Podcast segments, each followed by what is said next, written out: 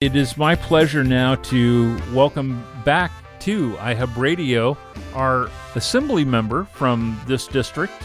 Eduardo Garcia is joining us by phone. Welcome back, Eduardo, and it's good to talk with you again. Thank you for having us again, and it's our pleasure to be able to call from uh, Sacramento. Uh, we're back uh, in session. Uh, this is the third, fourth week now, and just uh, wanting to make sure that uh, we make ourselves available to your audience and the people listening in the Coachella Valley to uh, be able to answer any questions that uh, folks are raising to you and hopefully uh, be able to answer them. And if we don't have the answer, hopefully uh, get back to them or get back to you. Here we are in this new year. And uh, while everybody is hoping that things are going to soon turn a corner in terms of the threat of the coronavirus that we're facing uh, with an unbelievably rocky road ahead here in the Golden State. Uh, millions of people remain unemployed right now. People are growing weary from the roller coaster ride of stay at home orders made necessary to wipe out COVID. The governor facing a potential recall campaign. And by the way, we have a bunch of other business to take care of in a state this big, even in the best of times. So, with that said, I'd like to maybe start with some of the tough stuff and then we'll get into some of the really good things that are going on and ask you to tell us, first of all, about what you think are the priorities in a otherwise very tough year for your legislative agenda in 2021. Well, look, there are a number of issues that we'll be dealing with from a legislative standpoint, but I think uh, important for people we serve and the phone calls we get on a regular basis. Uh, they have to do with uh, EDD. They have to do with small businesses and the support that they need to keep their doors open and the lights on and the capital that's being made available, whether it be through the federal government or the state. And uh, those are the kind of bread and butter issues, the issues of whether or not our schools are going to reopen. We had an interesting uh, conversation with parents uh, recently that uh, want to see the children return back to school in a safe and healthy manner, then we met with the school teachers who are concerned uh, about returning to school uh, for their safety, the student safety in a premature situation. Um, we are still in a purple tier. Uh, vaccinations are still at a very short um, availability in order to get a, a large part of the essential workers uh, vaccinated. So there are those types of issues that people are discussing at the table, and uh, those are really the things that uh, we're working on to try to address on a daily basis. I can tell you, you know, we get a number of calls in our office uh, dealing with the uh, EDD agency related to uh, the fraud issue, the ID verification, uh, that their accounts got frozen because of the fraudulent situation uh, right. with the agency. I mean, those are the types of uh, you know issues that we're uh, confronting, uh, and our team is. And so um, every day we're trying to kind of work through those problems on behalf of the people that we represent. Boy, EDD has been a loaded topic, uh, especially on the air here this last week or two. And I got to tell you, $11 billion, and that might just be the tip of the iceberg. How does that hit you as a lawmaker? Well, look, those are 11 uh, million dollars that uh, should have gone to people who today are still waiting to be um, paid for their unemployment. I got a call from a friend who says, I've not heard from EDD in over a month. Just help me. And of course, uh, him and her and anyone else who needs help, uh, we will assist them. And I want to make sure that uh, they have our office number uh, on the front end, 760 347 2360 is the number to our district office, and we are assisting our constituents daily. But $11 million is money that went to individuals who um, deservingly uh, and were eligible to receive that money. Now, through a recent audit that was put forward, you know, there was a lot of uh, uh, lack of oversight that were not being um, uh, taken into account to verify individuals' numbers. Now, think of this all of the hassle when you're applying for unemployment that takes place um, when they ask you for your information, and yet here are individuals who were not being asked for or looked at twice uh, to determine if they were legitimate people to receive these benefits. Just right.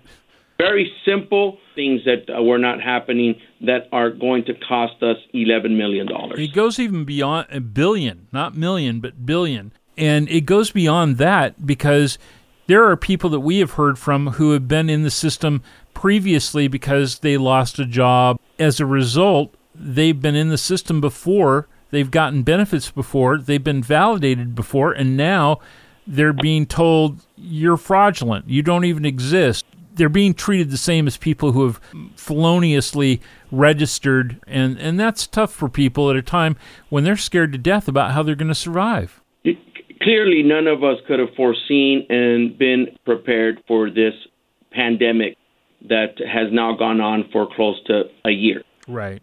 But we also live in a state and it, that is home to Silicon Valley that has all of the advanced technologies coming out of this state. I'm so glad that you went there because I was going to bring up the exact same point. They're talking about how antiquated the EDD is, and I'm thinking we're also a state that not only has all this wealth of technology and very smart people behind it, but we're also in a state that they keep talking about may someday have to face the big one. And well, that, then, that's and the reason why I'm going there is because that has been a topic of conversation from the onset when we began hearing about all of these problems occurring with EDD, the issues of efficiencies, uh, being able to turn around the uh, responses for our constituents and getting them paid.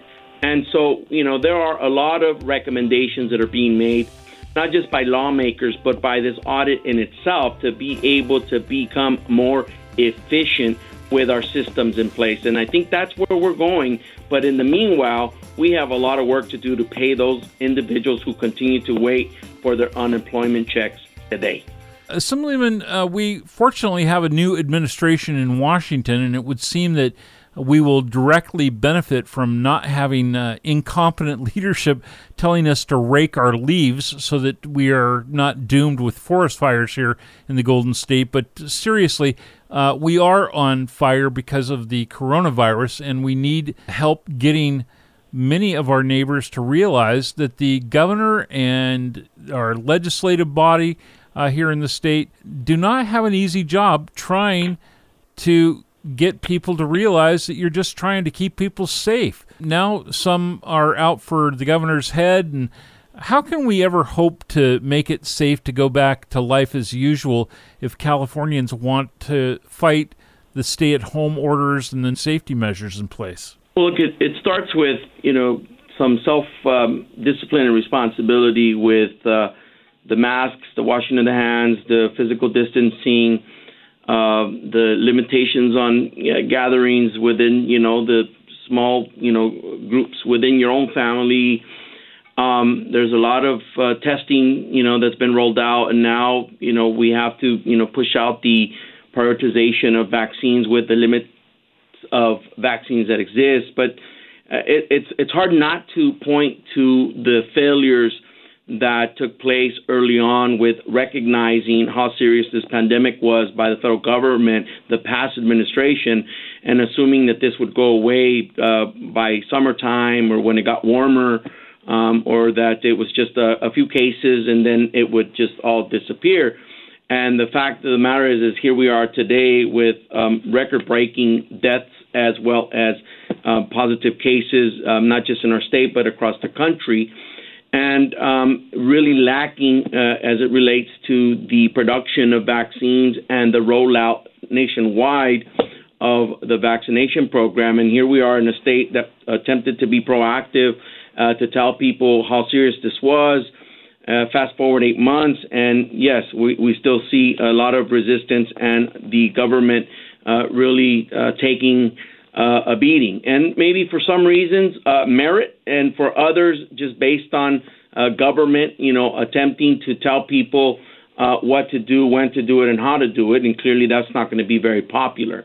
But uh, there is a situation before us that is of dire need uh, to recognize that people around us are dying. In the last two weeks alone, in our district, in our community, we have seen uh, approximately seven people that we know that have died of the coronavirus. And uh, it is something to just think about for a minute and how scary it is that um, this pandemic has impacted the lives of so many people in and around us. Now, um, we have a job to do as elected representatives, and it isn't always an easy one. It's one in which we make decisions that are not going to be popular, but we're trying to make them in the best interest of the greater good, in this case, the population. I see agencies like the Desert Healthcare District that, thanks to the expansion of the healthcare district going from Cook Street all the way down to North Shore, they're able to vaccinate, you know, essential workers in the eastern parts of the Coachella Valley, where we've seen high numbers of positive cases and higher numbers of deaths. You know, farm workers, grocery workers, and medical workers. And so, you know, I see their work um, as very, very important um, up and down the Coachella Valley as they go out, test people, and vaccinate people that are part of the essential workforce. And they are aligned with, you know, the principles and the stay home orders that the governor and the public health experts and the scientists have put out there. Um, are all of us, um, you know, happy that we've had to, you know, be locked up for a bunch of months? The answer is no. But are we happy that uh, we are um, alive and happy that we are uh, healthy to some extent with our family members? I hope so. You know, I sure hope so. And so it's been a difficult time, and I recognize that being the governor of California isn't the most popular position right now. But I got to tell you, um, uh, he is working hard to make sure that um, we do not lose more Californians due to this pandemic. And I can tell you that as legislators, we're also holding his feet to the fire to make sure that he is prioritizing places in California that have been hit the hardest. And they happen to be places like Riverside County, Imperial County, and that happens to be the district that I represent. Right. And I don't mean to second guess him, but I, I do agree with you that when we've got people who work with things like the food supply chain, um, it's very important that we do everything possible to keep them from getting sick, but need their services badly. So, especially out in the eastern Coachella Valley and, and in Imperial uh, County, where you have so many uh, people working, farm workers and, and such, were you disappointed that they didn't look at some people by trade in terms of their priority. This most recent vaccination schedule that they've got uh, is really more age based and it's taken away the ability to help people who are in certain professions other than those working like frontline in the hospitals? Well, we were, and that's why early on we introduced Assembly Bill 93 that prioritized the food chain supply workers uh, because we knew ahead of time that the focus um, was going to be uh, workers um, in the medical industry, which rightfully so should be. But my attempt and the introduction of AB 93 was to ensure that medical workers, along with food chain supply workers in areas that have been hit hardest by COVID 19, be part of the first wave of vaccinations. Turns out to be that the fact here now is that our shortage of vaccines has been the biggest hurdle that um, has been before us, and that right. uh, that comes from the federal government and the production of the vaccine. So uh, we're still back at square one. Not enough vaccines to vaccinate everyone on the list, but we're going to continue to push hard. And as I mentioned earlier, thanks to the work of other governmental nonprofit type agencies, they're out there doing this work where they're putting forward um, and prioritizing these essential workers. And so, uh, look, we're going to keep pushing, and it's okay, John, to yeah. hold the governor and us uh, accountable and ask us questions about why are we choosing to do this as opposed to that. Similar to the EDD problem, um, we have to be held accountable. Uh, but then, when a decision is made and a rational response is given, uh, I think at some point, you know, we have to make a decision that it was made uh, in the interest of uh, addressing the problem and protecting the public health and well-being of folks uh, that we represent. Uh, we don't always have to agree, but we certainly can be respectful about the decision and the intent of it, and hope that the outcome is what was intended, right? And sometimes and all the time uh, that isn't uh, always the case, but nevertheless, um, we are making strides in our district to try to uh, make sure that people are protected. Yeah. I want to turn the corner a little bit here. New president is expected to take a much different, thank God, approach to immigration and people who seek refugee status here in the United States. We're hearing that customs and border officials think that this is going to put a huge strain on the federal law enforcement at the border and subsequently services in our communities here in Southern California. What what do you foresee, and how will the state work uh, with the federal government? Do you think to make sure that it's not going to be total mayhem? Well, look, that's always the conversation.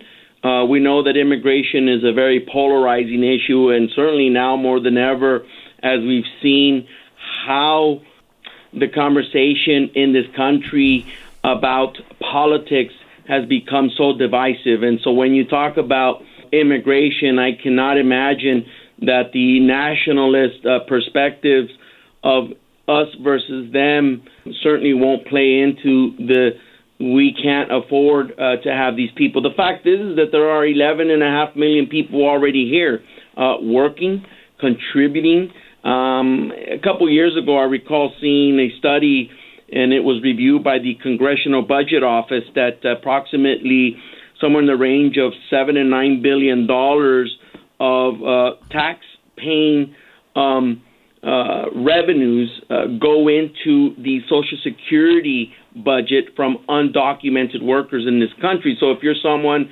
listening and you're uh, a Social Security recipient, know that anywhere between seven and nine billion dollars a couple years ago. It was determined uh, come from undocumented workers paying taxes in this country. So conversation about undocumented workers in this country is a critical one. Uh, because uh, at least in the industries uh, that make up a large portion of the workforce in the Coachella Valley, hospitality, tourism industry, the agriculture industry, yeah. all the way down from our district to the Blythe area to the border in Imperial County, it's estimated, depending on the research uh, institute, that anywhere between 40 and 60 percent of the workers are undocumented and working under a different name and um, social security. So um, those are individuals who are here who have been working for years, if not decades, have established um, their families here, bought homes here, yeah. have raised their children here, and um, by the way, we don't we don't want a, a Caesar salad costing forty five dollars either. I don't, don't see anyone that. else wanting to go out and work in the fields.